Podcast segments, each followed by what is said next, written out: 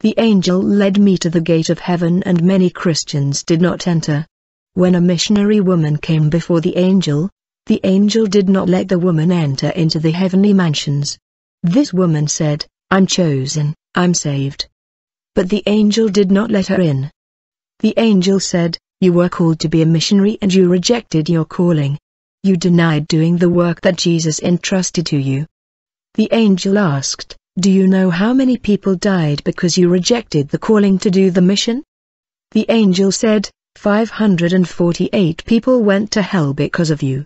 If you had chosen to do the mission, the Holy Spirit would take you to this place and all these souls would be saved. The Lord Jesus will charge the blood of every soul in your hand. For those who deny the mission, there is no salvation, because you knew that you had the missionary call and preferred to turn away. The Lord Jesus turned his back on you.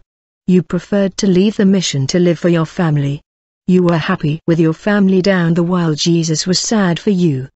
The word says in Matthew 10:37, He who loves father or mother more than me is not worthy of me and he that loveth son or daughter more than me is not worthy of me. You chose your family instead of Jesus, you preferred to live for your family, but you did not want to live for Jesus. You preferred to live your carnal life instead of doing the work. Now you are condemned to hell.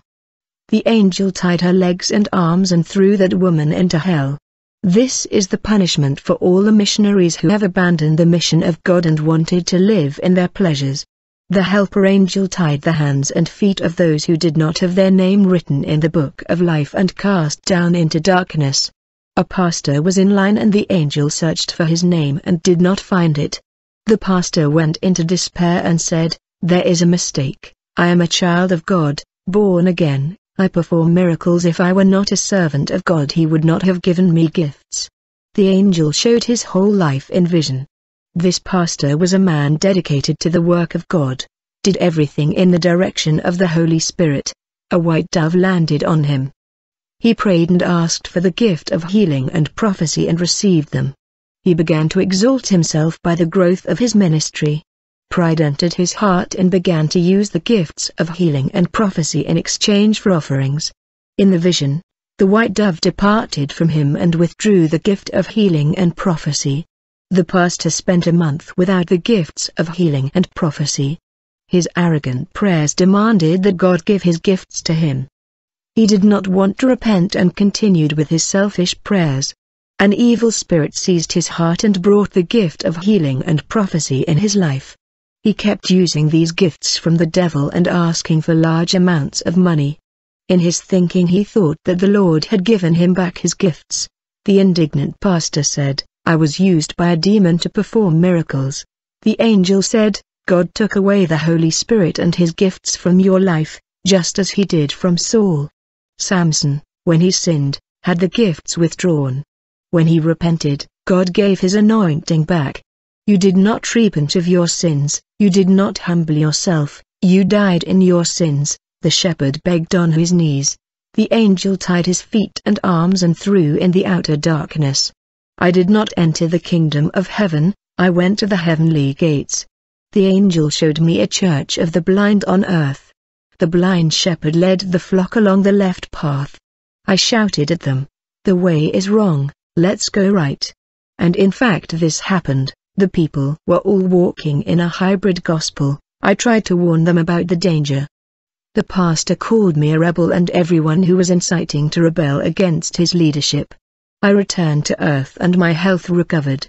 When I was in hell, the demons did not touch me because the evangelist anointed my body before my experience. I loved the world, now I love the way of God. I stopped going to the bars and started going to church. I burned posters of a singer and pictures of my football club and stopped being a supporter. I broke DVDs of my favorite actors' movies and destroyed all my idols' songs. I threw pornographic magazines out and started reading the Bible and gospel books. My wife threw away the sexy clothes and bought decent clothes. My wife could not get rid of makeup and hair painting. I told her to get rid of them because our home would be Christ's. She left home, and never came home.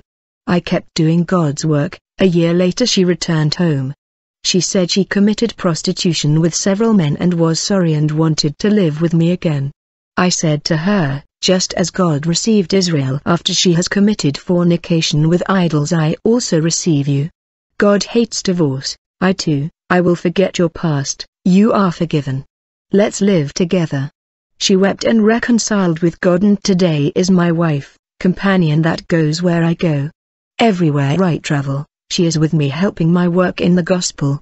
I have been an apologetic Christian, I see the New Age imposing its philosophies in the gospel songs, preparing the government for the Antichrist to reign.